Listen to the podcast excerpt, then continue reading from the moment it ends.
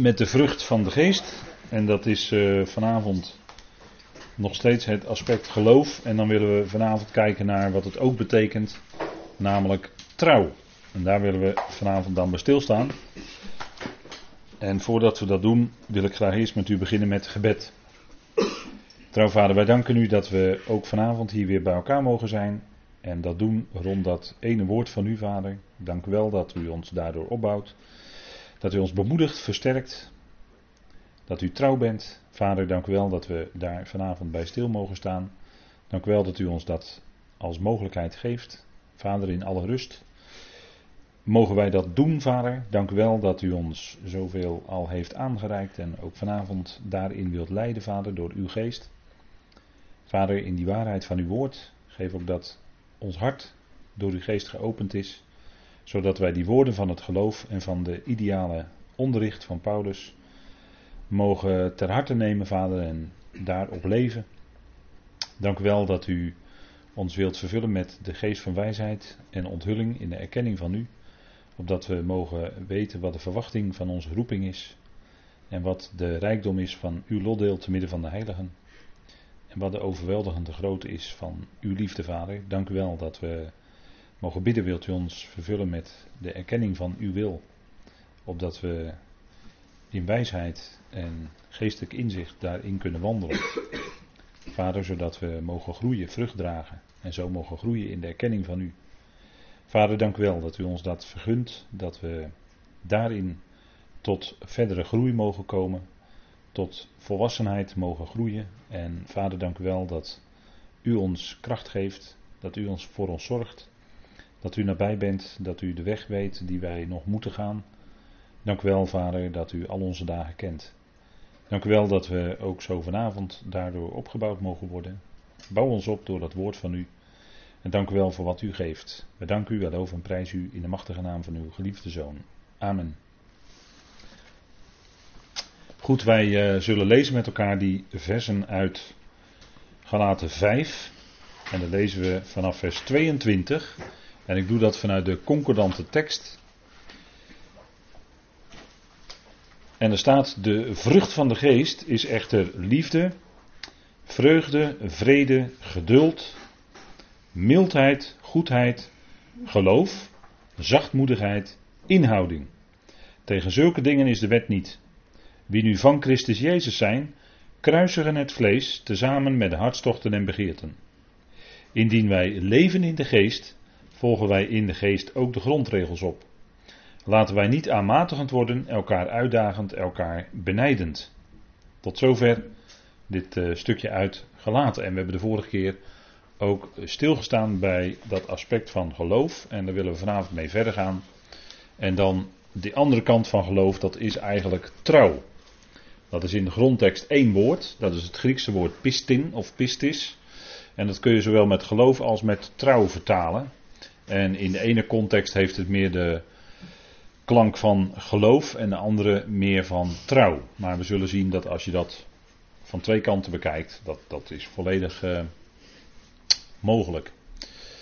De eerste tekst, en ik wil vandaag dan beginnen met stil te staan dat God trouw is. Dat zal vanavond dan wel het zwaarste accent hebben. God is trouw. En dat staat eigenlijk boven zijn hele plan, zou je kunnen zeggen. Hè? God is trouw. En hij zal niet laten varen wat zijn hand begon. Hij heeft alles geschapen van meet af aan. En hij had daarmee een geweldig plan al voor ogen staan met die hele schepping om te komen tot herschepping, tot een nieuwe schepping en uiteindelijk zijn plan te voltooien. En in al die vele, vele, vele duizenden jaren is hij trouw. Trouw aan zijn plan, trouw aan zijn woord, trouw. En dat wil zeggen, hij zal ook doen wat hij beloofd heeft. Dat zullen we ook vanavond gaan zien. En we zullen diverse onderdelen, om het zo maar te zeggen, van zijn trouw met elkaar belichten vanuit het woord verlicht worden, moet ik dan eigenlijk zeggen. God is trouw. En we zijn hier in een van de eerste teksten van de schrift waarin dat genoemd wordt.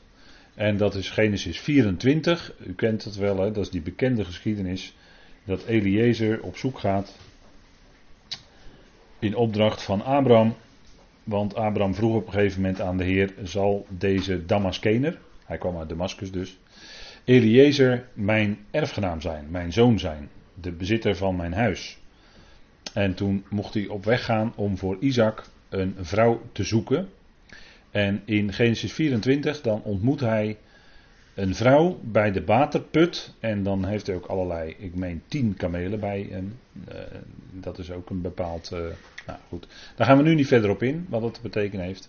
Maar tien kamelen. En dan uh, ontmoet hij die vrouw, wat wij later weten, dat is, wordt de vrouw van Isaac.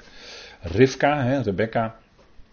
En dan zegt Eliezer in Genesis 24, vers 27. Gezegend zij JW, de God van mijn Heer Abraham, die mijn Heer zijn goedgunstigheid, hè, dat is zijn uh, geset in het Hebreeuws, en zijn trouw niet onthouden heeft. Wat mij aangaat, JW heeft mij op deze weg geleid naar het huis van de broeders van mijn Heer. Want hij kwam uiteindelijk terecht daar bij, ja, waar ook Jacob later terecht kwam, hè, bij Laban. Daar in dat oosten. En dit is een onderdeel, waarom wordt hier nou gesproken over trouw? Omdat God belofte had gegeven aan zijn. Eh, aan het nageslacht van eh, Abraham, niet alleen aan Abraham, maar ook aan zijn nageslacht zou hij de belofte die hij oorspronkelijk aan Abraham gedaan had, zou hij gaan waarmaken. En dat gold natuurlijk voor Isaac, die, waar Abraham en Sari best lang op moesten wachten, maar die werd uiteindelijk geboren. En nu was Isaac de drager van de belofte, zou je kunnen zeggen. En die belofte werd voortgezet aan Jacob, maar Isaac moest eerst natuurlijk een. Moest eerst een huwelijk tot stand komen. Hij moest een vrouw krijgen om verder dat nageslag voor te zetten, zodat de belofte van God kon doorgaan. Daar had het mee te maken.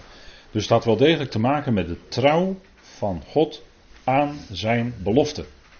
En wat blijkt, Isaac vindt een, of uh, Eliezer vindt een vrouw voor Isaac. En dat is dan Rebecca. En zij geeft die kamelen te uh, water.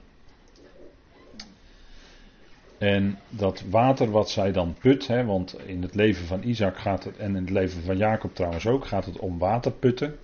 Die weer, uh, dat zijn bronnen. En bronnen, die hele geschiedenis met die bronnen die weer dichtgegooid worden soms en weer opengemaakt worden. En dat is allemaal, dat heeft allemaal te maken met die belofte. Want een bron, volgens een Jood, belooft water. Een bron belooft water. En een bron, dat is eigenlijk, zou je kunnen zeggen, een uitbeelding van de belofte van God. De belofte van God is het woord wat hij gesproken heeft. En water is ook een beeld van het woord van God. Dat hebben we nodig. Hè? Water, is, uh, water en brood zijn allebei een beeld van het woord van God. En een bron die belooft water. En als een, als een put of een bron dan dichtgegooid wordt, dan stopt dat water. Maar dat, die put die moet dan ook weer opengemaakt worden, want de belofte van God gaat door. Daarom, daarom in die geschiedenissen van Isaac en Jacob worden soms die putten dichtgegooid en gaan weer open. Dat heeft te maken met de vervulling van die belofte van God. Dat is daar een uitbeelding van. Nou, Rebecca die geeft dan water aan die kamelen. En dat is ook een beeld van dat zij water put uit die bron. En dat wil zeggen dat daarmee dus de belofte van God, dat zit er eigenlijk typologisch in, dat die belofte van God vervuld zal worden. Die bron geeft dat water. Die, die belofte, dat is dat woord van God wat waargemaakt zal worden. En dat is het geweldige. En trouwens, het woord voor uh, kameel, of de letter voor kameel, heeft ook iets te maken met de belofte, maar daar ga ik nu niet verder op in. Maar dit is wel, heeft dus wel te maken met zijn trouw. Vandaar dat Eliezer dit zegt. Hij spreekt dit uit, door God geïnspireerd, dat, dat zijn goedgunstigheid van God, van JW, en zijn trouw heeft hij niet onthouden.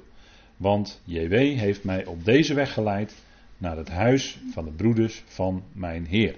Dus Eliezer zag daarin dat nu verder die belofte ook van God vervuld kon worden. Nou, dat is JW, dat is ik ben. En in die naam zit eigenlijk ook al de God die trouw is. Daar blijkt uit dat God trouw is, want God is ik ben. Hij is er niet alleen gisteren, ik was, maar hij is ook de, degene die er nu is. Hij is en hij zal komen. Hij is er dus altijd. Dat is zijn trouw. En dat zit dus in die naam JW. En in openbaring lees je dan over de naam die was, die is en die komt. En als dan hij gekomen is, hè, als de Heer Jezus Christus gekomen is, dan ontbreekt het, het facet van komt, want dan is hij gekomen. Maar dan is hij er en dat is een vervulling van beloften ook. Hè. Dus daarin zien we al een stukje van Gods trouw in deze prachtige geschiedenis van Eliezer. Dan God is trouw, dat blijkt ook uit het woord wat hier staat. Hij is de rots van wie het werk volmaakt is. Want al zijn wegen zijn één en al recht. Hij is de al, hè, AL, dat is eh, God, de onderschikker van trouw en geen ongerechtigheid. Rechtvaardig en waarachtig is Hij. Nou, hier wordt iets geweldigs gezegd over God, hè dat hij als een rots is. Hè. Een rots is in de natuur, als je dat tegenkomt, dan denk je automatisch aan de Christus. Hè. De rots is de Christus, dat zegt Paulus tenminste in 1 Corinthië 10. Hè, de geestelijke rots die met hem meeging was de Christus. En een rots is een uitbeelding van God, is een uitbeelding van de Heer. Dat we zeggen, de vastheid, de betrouwbaarheid van een rots, dat wijst op zijn trouw. En vandaar dat als je een wijs man bent, dan bouw je je huis niet op het zand, maar dan bouw je je huis op de rots. Ja, want een rots is trouw en betrouwbaar. Een rots is vast en zeker, daar kun je van op aan. Nou, dat, is, dat zit in dat woord trouw. Hè? En het Hebreeuwse woord voor trouw, dat is uh, emuna. En dat vinden we ook terug in ons woord amen. Hè? Als we zeggen amen, dan zeggen we eigenlijk ja, ik vind het trouw, geloofwaardig en betrouwbaar. En dan prijs je dus God in zijn trouw. Als je amen zegt op het woord van God. En dan staat hier ook, hij is de al, hè, de AL, de onderschikker van trouw en geen ongerechtigheid. Rechtvaardig en waarachtig is hij. En dit staat in Deuteronomium 32, vers 4. Want ik heb de teksten niet bijgezet, maar dit is uh, een tekst uit Deuteronomium, waarin Mozes dan spreekt over uh, spreekt tot het volk, hè, vlak voordat zij het beloofde land binnengaan. En Mozes uh, niet. Mozes zou moeten sterven daar. Maar uh, ze gingen onder Jozua uiteindelijk het beloofde land in. Maar Mozes prijst hier God. En dat is Deuteronomium 32, vers 4. Zijn werk is volkomen. zijn werk is volkomen. Dat wil zeggen, ook als hij, daar zit een hele diepe laag in natuurlijk. Um, hij heeft alles geschapen. Althans, hij heeft de, de, in zeven dagen heeft God de uh, hemelen en de aarde gemaakt. Staat er dan niet, niet geschapen in zeven dagen, maar gemaakt. Let op het verschil. God heeft niet in zeven dagen de hemelen en de aarde geschapen, maar gemaakt. Dat was namelijk een herstelwerk.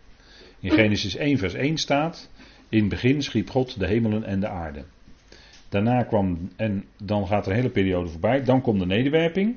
En dan is er dus sprake van duisternis, chaos, ondergestroomde uh, wereld. En dan gaat God een herstelwerk doen. En dan later wordt er gezegd, want JW heeft in zeven dagen de hemelen en de aarde gemaakt. Niet geschapen. Hij heeft een herstelwerk gedaan.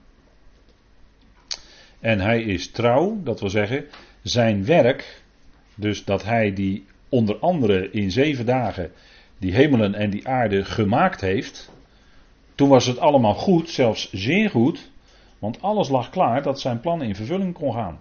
En wij zeggen het is helemaal niet volmaakt, want de mens kon zondigen. Ja, maar dat was wel volmaakt, want die mens moest precies dat doen waarvoor hij geschapen was. En waar die, aan die niet zou kunnen ontkomen, dat is namelijk aan dat zondigen. Daarom had de slang vrije toegang tot de hof. God had ook die slang uit die hof kunnen weren natuurlijk. Had hij zo kunnen doen. Maar die was toch in die hof aanwezig, hè, dus de tegenwerker. En die konden de mensen misleiden en zo tot zonde brengen. En dat was precies volgens plan. Kijk, zo was in zeven dagen die hemelen en die aarde, dat werk van God was zo volmaakt, volkomen. Omdat het volledig beantwoordde aan het doel en het plan wat God had. En dat is denk ik wat we goed moeten vaststellen. Al zijn wegen zijn één en al recht. En dan lopen we er heel hard tegenaan als we dan nadenken over het kwaad. Hè? Want dat is voor veel gelovigen helaas een, een, eh, een, een, iets wat ze niet kunnen bevatten, wat ze niet kunnen aanvaarden. Dat in Jesaja 45 vers 7 staat dat God de schepper is van het kwaad. Maar dat kwaad, dat moet een bepaalde functie hebben in Gods plan. Dat moet er zijn. Opdat die mens en die schepselen het ultieme goede van God kunnen waarderen als goede. Zonder dat kwade, zonder die ervaring van het kwaad, zouden ze dat niet kunnen waarderen. Want ook die weg die God dan gaat met zijn schepping, is recht. Ook al lijkt het voor ons als mensen, wij die heel beperkt zijn, ook al lijkt het voor ons helemaal niet, lijkt alles krom te gaan, lijkt in deze tijd ook alles uh, fout te lopen. En er is heel veel ellende in de wereld en er, en er is heel veel uh, rottigheid, om het zo maar te zeggen, in de wereld. En uh, ja, dan, dan kun je natuurlijk heel makkelijk God daarvan de schuld geven. En zeggen van ja, als er nou een God is, hoe kan het dan dat het zo'n zootje is in de wereld? Nou, de Satan wordt genoemd de God van deze eon. Wat denk je dan? Hè? Wat denk je dan? Wat er dan gebeurt? Als hij de God is van deze eon. Dus als hij het op tot op zekere hoogte voor het zeggen heeft. Hè? En Johannes zegt ook, de hele wereld ligt in het boze. Ja, dat er dan zo'n zootje is, ja, dat is logisch, want de hele wereld ligt in het boze, kan je zien. Dat is helemaal niet zo moeilijk hoor. En dat God daarmee een bedoeling heeft, en die tegenwerker zelfs gebruikt, zoals in Jesaja 54 vers 16 staat, ik heb de verderver geschapen om te vernielen, om te verderven. Daarvoor heeft God hem geschapen, dat moet hij doen. En dat beantwoordt precies aan Gods doelen en Gods plan. Nou, dat behoort ook bij al zijn wegen die hier genoemd worden hoor. Al zijn wegen zijn een en al recht. Kijk, je kan zo'n tekst lezen en dan zeggen, nou prachtig. Maar als je erover nadenkt, dan gaat het natuurlijk heel ver. als je even iets beseft van Gods, hoe God handelt in zijn plan. Dat hij een functie heeft met het kwaad. Dat hij zelfs een bedoeling heeft met dat er zonde is. God is niet de auteur van de zonde. Bedenk dat even goed hè. God is niet de auteur van de zonde. Dat wordt ons altijd in de schoenen geschoven door de buitenwacht.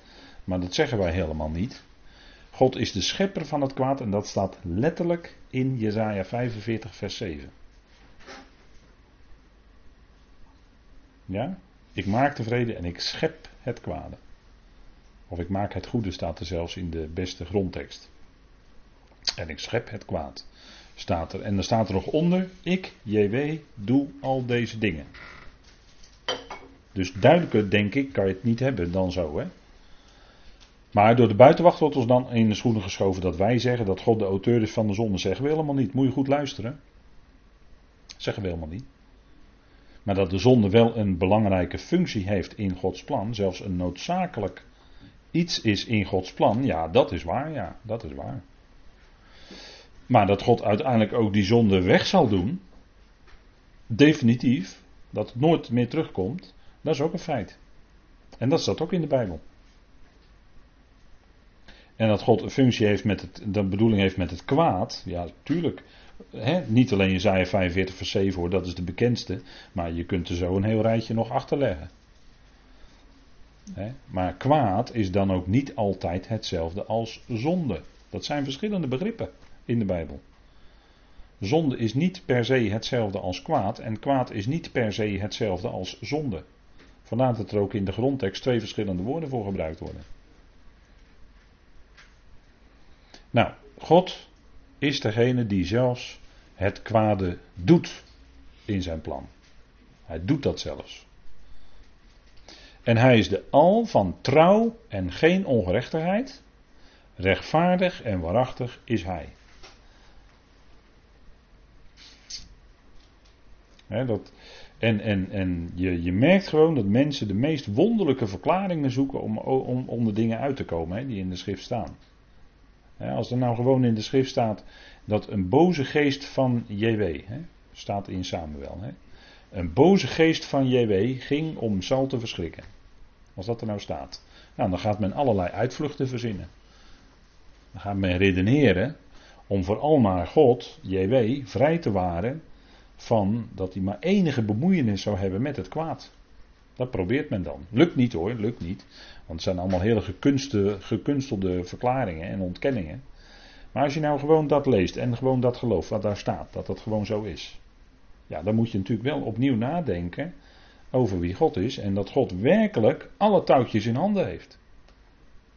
En dat God alleen bij macht is uit het kwade ook het goede voor te brengen. En dat zijn wij mensen niet. Want je kunt niet zeggen, laat mij het kwade doen, opdat het goede eruit voortkomen. Nee, het is geen vrijbrief om zelf kwaad te gaan doen, tuurlijk niet. Want wij mensen zijn niet in staat om uit het kwade het goede voor te brengen. Daarom zouden wij altijd het goede najagen.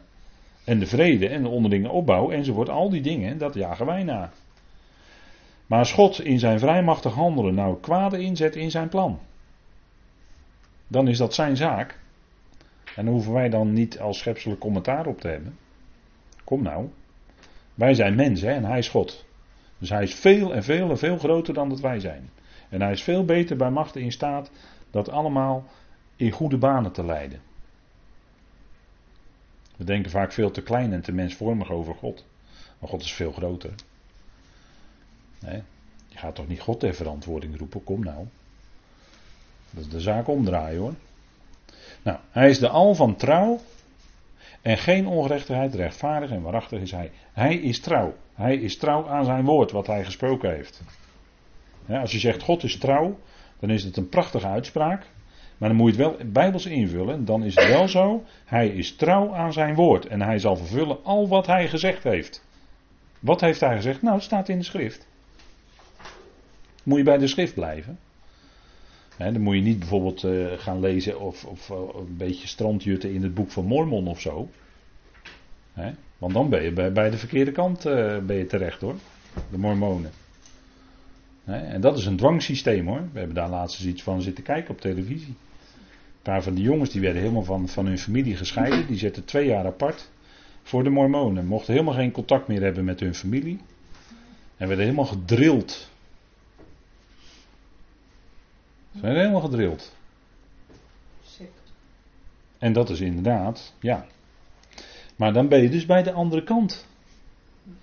Want weet u wat er allemaal gebeurt in die Mormonentempel daar in Amerika? Dat weet u niet, wat daar allemaal gebeurt. En dat is maar beter ook dat je het niet weet.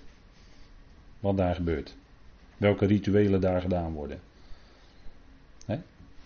Nou, dus bij het boek van Mormon, want dat is het, de Bijbel, dan, dan krijg je dus, hè, bij zo'n groep wat heel aantrekkelijk lijkt, heb je dan de Bijbel en het boek van Mormon. En in de praktijk komt het boek van Mormon in plaats van de Bijbel. Wordt belangrijker dan de Bijbel, bijvoorbeeld. Hè. Natuurlijk een prachtig verhaal. Twee gouden platen. En Jozef Smit zou dat een ontvangen hebben van een of andere, van een of andere engel of boodschapper. zo gaat het altijd. Zo'n mooi verhaal is er dan. En daar is, daar is dan kennelijk zo'n boodschap op doorgegeven. Nou, dan weet je al van welke kant het komt. Daar hoef je niet eens verder in te, in te verdiepen, want dat, dat, zie je op 10 kilometer afstand dan al. en zo'n soort verhaal is er ook bij. Bij, de, bij, de, bij Mohammed bijvoorbeeld. Daar, wordt, dat, daar schijnt ook een verhaal te zijn dat op gouden platen. Dat, dat iets. Eh, ook weer die gouden platen. Ook weer tafelen, weet u wel. Want een soort imitatie. Tegenstander die God na wil doen. Imitatie. Maar dan ben je ook bij. Nou ja. Niet bij de God van de Bijbel in ieder geval ben je dan terecht. Daar ben je in ieder geval niet terecht. Dus hij is de al van trouw en geen ongerechtigheid. Rechtvaardig en waarachtig is hij. Hij vervult zijn woord, de schrift. En we hebben de schriften. En, de, en dat, is, dat is Gods woord, wat ons betrouwbaar is overgeleverd. Dat is Gods woord. En als het anders is, als het andere woorden zijn. En je gaat het lezen, dan merk je dat onmiddellijk. Dan merk je ook heel snel. Dit is anders dan de schrift. Dit is anders dan zijn woord. Maar we kunnen bouwen op hem als de rots. Hè? Hij is de al van trouw en geen ongerechtigheid. Rechtvaardig en waarachtig is hij. Hij is vandaag trouw, hij is morgen trouw en hij zal overmorgen ook trouw zijn. Hij zal vervullen al wat hij beloofd heeft. Dat is onze God die wij mogen kennen. En hij is liefde. Hè? Achter zijn plannen zit altijd zijn liefde. Zijn hart van liefde. Hè? God is liefde. En hij heeft ons eerst lief gehad. En wij hebben die liefde in, zijn, in ons leven kunnen beantwoorden. Waarom? Nou, omdat hij ons zijn geest gegeven heeft. Niet anders dan dat. Denk alsjeblieft dat het geen eigen prestatie is van uzelf. Maar dat is alleen omdat hij zijn geest gegeven heeft. Nou, God is trouw, hè? Als een rots waarop je kan bouwen. Het woord van God, het woord van JW, van ik ben, is recht en al zijn werk is betrouwbaar.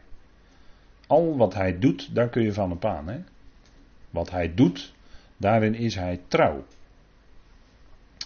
En uh, dit, uh, op deze dia vond ik dit visje wel aardig. Hè? Het woord van God bewaar je niet in de boekenkast, maar in je hart. Nou, die vond ik wel aardig. Ik denk, die zet ik erbij. Want dat is be nog beter. Hè? Het woord van JW is recht en al zijn werk, al zijn werk is betrouwbaar. Dus al zijn werk, daar blijkt zijn trouw uit. Hè? Hij is niet alleen degene die iets doet en dan laat hij het allemaal maar lopen. Als een soort, ja, daar hebben ze een bepaald woord voor, maar de, laat dat maar zitten. Maar het woord van JW, dat wat hij gesproken heeft, die dabar, dat is de, niet alleen het woord, maar dat is ook de daad. Hè, dabar is ook een daad tegelijkertijd. Is recht en zijn werk is betrouwbaar. Hè. God volvoert het plan. Nou, ik denk dat, dat, dat je daar altijd van op aan kan. Hè? Dat oude betrouwbare woord van God. Kijk, en wat in de geschiedenis blijkt, is dat God trouw is aan zijn volk. Waarom is dat zo? Dat is zo omdat hij dat volk uitgekozen heeft, Israël. En omdat hij het vanuit zijn liefde uitgekozen heeft. Niet op grond van hun prestaties of dat ze beter waren dan de rest. Maar op basis van zijn liefde heeft hij dit volk uitgekozen. Hij heeft het beloften gegeven.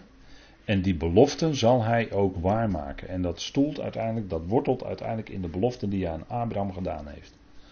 En dat heeft hij verder uitgebouwd via Isaac, via Jacob en Jozef. En is, die horen bij dat volk. En God is trouw aan de beloften die hij gegeven heeft. Hij is trouw aan zijn verbondsvolk. Het woord verbond zegt het al, hij heeft zich daarmee verbonden. En hij zal trouw zijn aan dat verbond. Zij waren niet trouw aan dat verbond, maar hij bleef wel trouw aan het woord, de belofte die hij gegeven had. Zij hadden dat oude verbond verbroken, maar daarom maakt God een nieuw verbond met datzelfde volk, het huis van Israël en het huis van Juda. Dan maakt hij een nieuw verbond en hij is trouw. Kijk, en dan zegt Romeinen 3, hè, daar zegt Paulus dan, zal hun ontrouw, en ik heb dat in een vorige keer gelezen als ongeloof, hè, weet u wel, heb ik die woorden ook aangehaald. En, maar je kunt het ook zo vertalen, zal hun ontrouw de trouw van God teniet doen, dat zij verre. Want als Paulus dan vraagt, hè, laten we maar even, toch even lezen met elkaar, Romeinen 3 dat zijn die woorden waarvan u zegt, ja, die woorden zijn heel bekend. Dat klopt, dat zijn ook hele bekende woorden. En daarom des te beter om ze nog een keer te lezen. Want hoe vaak je dat woord leest, hoe meer het komt in je hart. En nou ja, goed, het beste is om zijn woord in je hart te bewaren, dat is altijd het beste. Nou, als je veel luistert, dan komt er ook meer in je hart. Wat heeft de Jood dan voor op of wat heeft de Jood dan voor? Wat is dan het voordeel van de Jood? Of wat is het voordeel van het besneden zijn? En dan zegt Paulus veel in alle opzichten. Want in de eerste plaats zijn hun, dat is dus Israël, het volk Israël, wat zich onderscheidt van de andere volkeren, ik hoop dat ik nu duidelijk genoeg ben, de woorden van God toevertrouwd. Dus aan het volk Israël zijn de woorden van God toevertrouwd. En dan zegt Paulus, want wat is het geval? Als sommigen ontrouw zijn geweest, zal hun ontrouw de trouw van God toch niet te niet doen. En dan zegt hij, volstrekt niet, of mogen dat niet gebeuren. Of dat zij verre, zo wordt het ook wel eens vertaald. Kijk, ondanks het feit dat zij ontrouw zijn, brengt dat geen deuk in de trouw van God, want God blijft trouw. Zij waren ontrouw aan het woord, aan het verbond, maar God blijft trouw. Dus dat blijft staan. En dat is de reden waarom dat volk er nu nog steeds is, zoals het is. En een klein deel daarvan is in Palestina. Of wat genoemd wordt het land Israël. Dat is toen in een, in een, uh, in een half minuutje is dat besloten. Het zou eerst Palestina heten. En toen 30, in 30 seconden werd er nog iets gefluisterd. En toen kregen de naam Israël. Bij de totstandkoming van de, de Joodse staat, om het zo maar te zeggen. Dan weet u waar ik het over heb. Nou, dat is toen tot stand. Toen, werd, toen heette het vanaf dat moment, vanaf 1948, heette dat land heette Israël. Maar hun ontrouw, dus hun, je kan ook zeggen hun ongeloof, want door ongeloof kwamen zij om in de woestijn. zegt Hebreeën 3 en 4, hè, hun ongeloof. Dan kun je ook invullen hun ontrouw. Maar God blijft trouw. En daarom is dat volk daar nog steeds. En daarom is dat volk nog nooit vernietigd, ondanks de, eh, de heftige poging daartoe in 4045 en andere pogingen. Maar God is trouw en daarom heeft hij dat volk vastgehouden. En blijft hij ook trouw aan al zijn beloften die hij gegeven heeft. Aan dat volk. Dus dat zal hij nooit, zal hij dat daarop terug kunnen komen. Kijk, zo is God. Nou. Wat zegt dan de Hebreeën schrijver daarover? Die zegt daarom, heilige broeders, dan richt hij zich wie dat dan ook maar is. Hè. Het zou Paulus kunnen zijn, het zou Barnabas kunnen zijn. En zo zijn er nog wel meer mogelijkheden. Maar goed, daarom, heilige broeders, Hebreeën 3, deelgenoten van de hemelse roeping. De ophemelse roeping, ja, ja, dat staat daar. Op hemelse roeping. Let op de apostel en hoge priester van onze beleidenis, Christus, want hij is trouw aan die hem aangesteld heeft. Dus hij werd aangesteld als de apostel en hoge priester van onze beleidenis. En dan gaat het over gelovigen uit Israël. En dan staat er, hij is trouw. Dus hier wordt dat gezegd over Christus, hè, over de Messias. Hij is trouw aan die hem aangesteld heeft. Zoals ook Mozes was in heel zijn huis. Dus wil je nou een voorbeeld hebben van een mens die trouw was, dan was het Mozes. Mozes was trouw aan heel zijn huis. Mozes was trouw aan het volk. Hij was geroepen om het volk uh, op 80-jarige leeftijd 40 jaar lang te gaan leiden. En dat was niet makkelijk, want het was een murmurerend en tegensprekend volk. En dat is niet makkelijk hoor. Maar hij was de meest zachtmoedige en ootmoedige man, mens toen op aarde. Hè? En wat was Mozes ook? Hij was trouw. Hij was trouw. Hij heeft in grote trouw dat volk door die woestijnreis, door die moeilijke reis, met allerlei problemen, met allerlei moeilijkheden, met tegenspreken, met de mopperend, tegenspreken, murmurerend volk, wat altijd tegendraads was, heeft hij toch in trouw gebracht tot aan de grens van het beloofde land. En Moshe, dus de uit het water getrokkene, Moshe was trouw.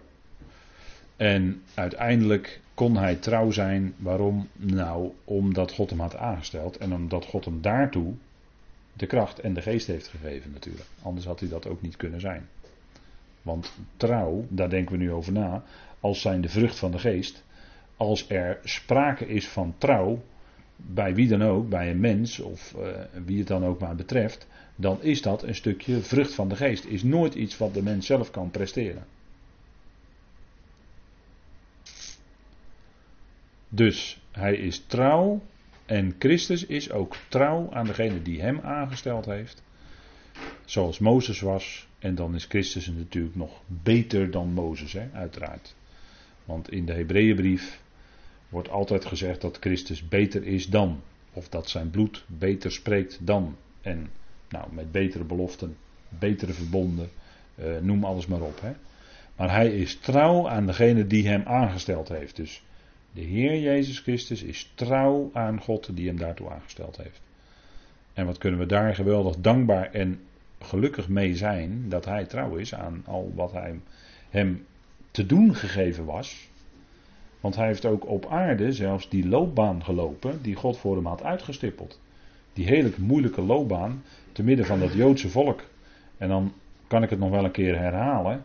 Te midden van een murmurerend en een tegensprekend volk. want hij heeft de tegenspraak van zondaren verdragen. Hij heeft het kruis verduurd.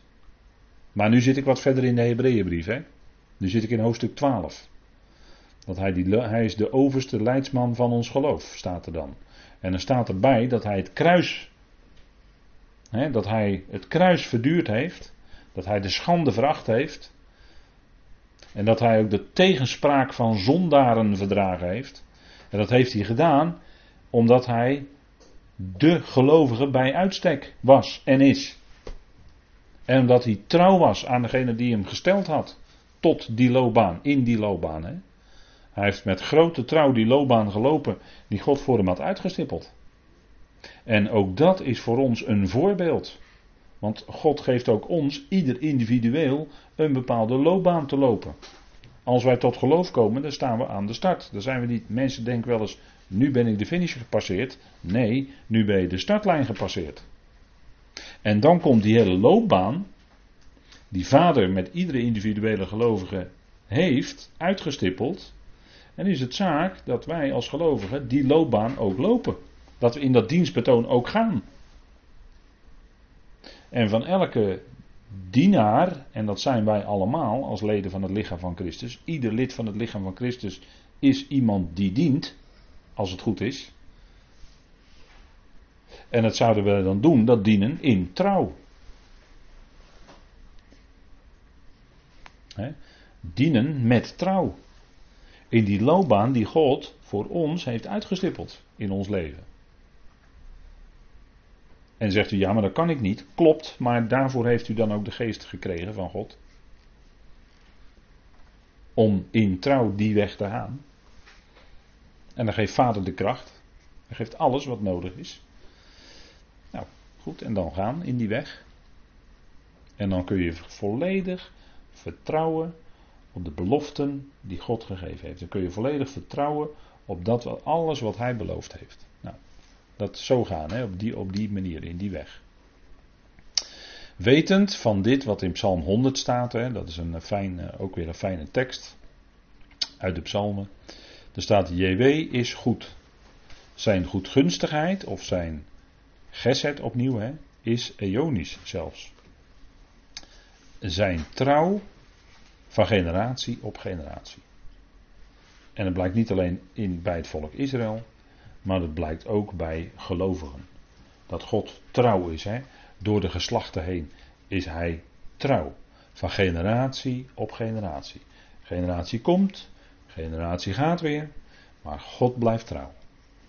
En dat, dat geldt natuurlijk voor zijn volk, maar dat geldt ook voor breder de volkeren. En als u dat wilt toepassen op uw eigen familie of familieleden, kan kan ook prima. Kan ook, kunt u ook zo toepassen op die manier. Maar zijn trouw is van generatie op generatie. Nou, dat is geweldig, hè? Hij is degene die er altijd is. Hè? Ik ben, JW. Hè, toch een prachtige naam. En Jezus, de naam Jezus, betekent eigenlijk, JW is redder. Hè? Als je dat in het Hebreeuws uitschrijft, dan is dat Jehoshua eigenlijk. Hè? JW is redder. Nou, dat heeft, God is redder. Dat is wat de Heer Jezus Christus laat zien. Dat God redder is. En hij doet het werk tot redding. Hij heeft dat werk gedaan en hij is daar nog steeds mee bezig. Om ons te redden. En daarin laat hij zien, JW is redder, God is redder. En uiteindelijk, in de Evangelie van Paulus, klinkt het gewoon voluit. God is de redder van alle mensen. Dat is iets wat wij zouden leren. Niet alleen wij, dat wij dat leren tot ons nemen, maar we zouden het ook leren in de zin van wij zouden het aan anderen doorvertellen. Daar waar we anderen ontmoeten, kunnen we dat doorvertellen en kunnen we dat leren. God is de redder van alle mensen. Komma, inzonderheid van de gelovigen, zeker, zeker, inzonderheid nu van de gelovigen. Maar dat neemt niet weg dat Hij de redder is van alle mensen. God wil dat alle mensen gered worden. En er is er in de loop van de geschiedenis van gemaakt. Ja, God wenst dat wel, maar dat staat er niet hoor. God wenst dat wel, maar is afhankelijk van de keuze van de mens. God wenst het wel dat alle mensen gered worden, maar is afhankelijk van de keuze van de mens. Nee, God wil dat alle mensen gered worden en tot erkenning van de waarheid komen. En wat denkt u nou? Is Gods wil sterker of de wil van de mens? Wat denkt u?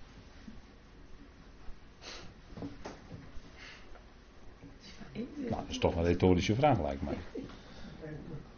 He? God wil. Alle mensen gered worden. Wie zullen ze sterker? Die van God of die van de mens?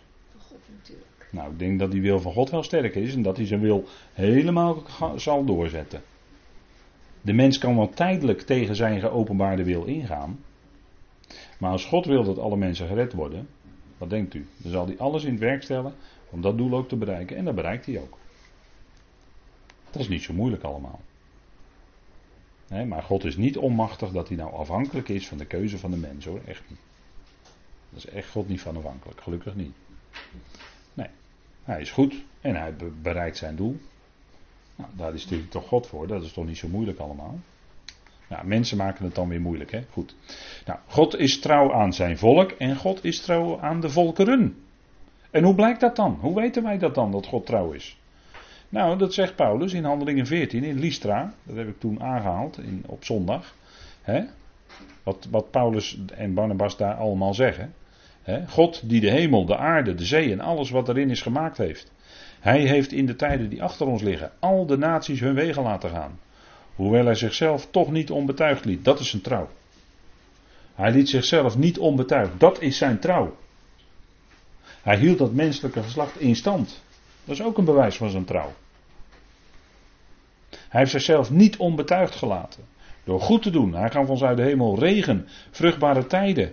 En verzadelt ons hart met voedsel en vreugde. Wat denkt u, die regen die valt? Dat is een bewijs van zijn trouw. Wat dacht je wat? Of dacht u dat God de regen niet tegen kon houden? Denk nou eens aan Elia of zo, hè? Toch? Nou houdt hij toch ook gewoon 3,5 jaar de regen tegen? Nee, hij geeft regen, zodat die mens die gewassen kan verbouwen, dat hij voedsel heeft, dat hij te eten heeft. Bewijs van Gods trouw. Dat is toch ook bij Noach zo? Er gingen acht mensen in de ark. Nou, die acht mensen, waardoor het menselijke geslacht bleef bestaan, was ook een bewijs van zijn trouw hoor. God had Noach en zijn gezin ook weg kunnen vagen, dan was iedereen weg geweest. doet hij niet, want hij is trouw. Had een plan. Hij gaat daarmee door. En hij zorgde dat Noach wel erdoor kwam met zijn achten. Als aanduiding, acht, nieuw begin natuurlijk, nieuwe schepping, nieuw begin, acht. Weinige zielen, zegt Petrus, dat is acht. want u zegt van ja, nou ga je met getallen, je legt de nadruk op het acht. Nee, Petrus zegt dat, 1 Petrus 3 staat het. Weinige, dat is acht zielen, zegt Petrus, die, zegt, die noemt het getal acht. Dat is niet zonder betekenis. He, dat is een nieuw begin, acht. Daarom worden de jongetjes ook op de achtste dag besneden. De achtste dag. Is ook het teken dat er een nieuw begin is. Na een hele week, zeven dagen, komt de achtste dag. Is een nieuw begin in de Bijbel. Nou, goed, maar dat weet u wel, hè? Ik, ik zeg het nog maar eens een keer, maar dat wist u al lang natuurlijk. Dus we gaan weer verder. Maar hij verzadigde het hart met voedsel en met vreugde. Bewijs van zijn trouw. de kerken die houden biddag en dankdag. Op zich is dat nog niet zo gek hoor. Dat is nog niet zo gek. He. Biddag, dat God het allemaal geeft. En een dankdag, dat God het gegeven heeft. Dat is niet zo gek, denk ik. Dat is bewijs van zijn trouw, elke keer weer. Nou, God is trouw, niet alleen aan zijn volk, maar ook aan de volkeren. Nou, heb je weer een punt, hè? God is ook trouw aan de volkeren. Dus het blijkt dat hij dat is. En dan als het gaat om ons, hè, het lichaam van Christus, dan staat natuurlijk ook boven, God is trouw. Hè, 1 Korinthe 1 vers 9. En dat is toch altijd bijzonder dat het aan het begin van die Korinthebrieven staat. Want er was nogal heel wat, heel wat loos hè, in, die gemeentes, uh, in die gemeente van Korinthe. En uh, als je om je heen kijkt, dan zie je nog wel heel wat Corinthiërs trekjes hier en daar bij gelovigen. Maar goed, dit staat erboven. God is getrouw door wie, door wie jullie geroepen zijn tot gemeenschap van zijn Zoon, Jezus Christus onze Heer.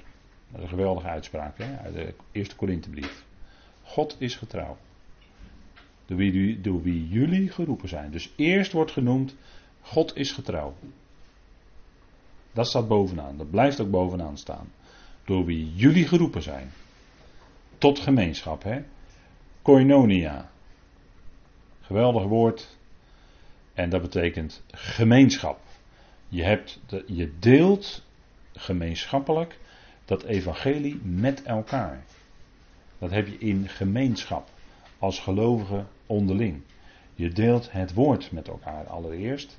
Je deelt met elkaar die vreugde van het woord. Dat is altijd wat centraal staat. Hè?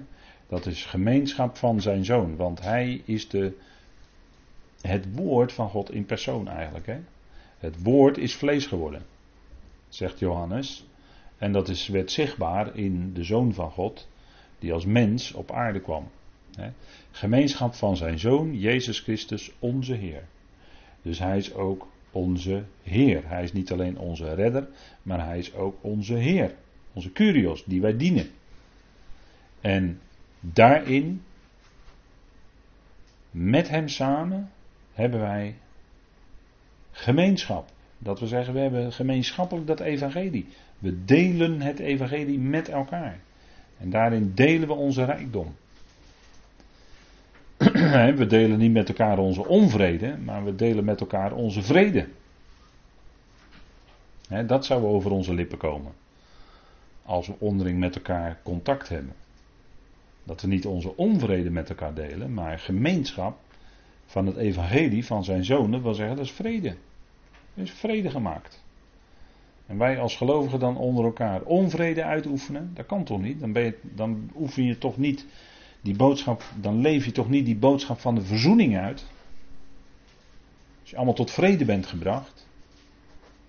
En al die vijandschap is weggenomen, staat in Efeze 2.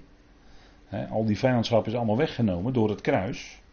Dan je toch die vrede en die gemeenschap met elkaar van, de, van het evangelie. Nou, daarvoor zijn we geroepen. tot gemeenschap van zijn zoon, Jezus Christus onze Heer. Dat gemeenschappelijke. Hè, wat de Heer met ons deelt en wat we dan vervolgens met de Heer delen, delen we ook met elkaar. En dat heel wezenlijk is.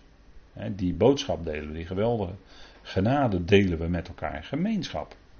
Koinonia. Belangrijk, heel belangrijk woord.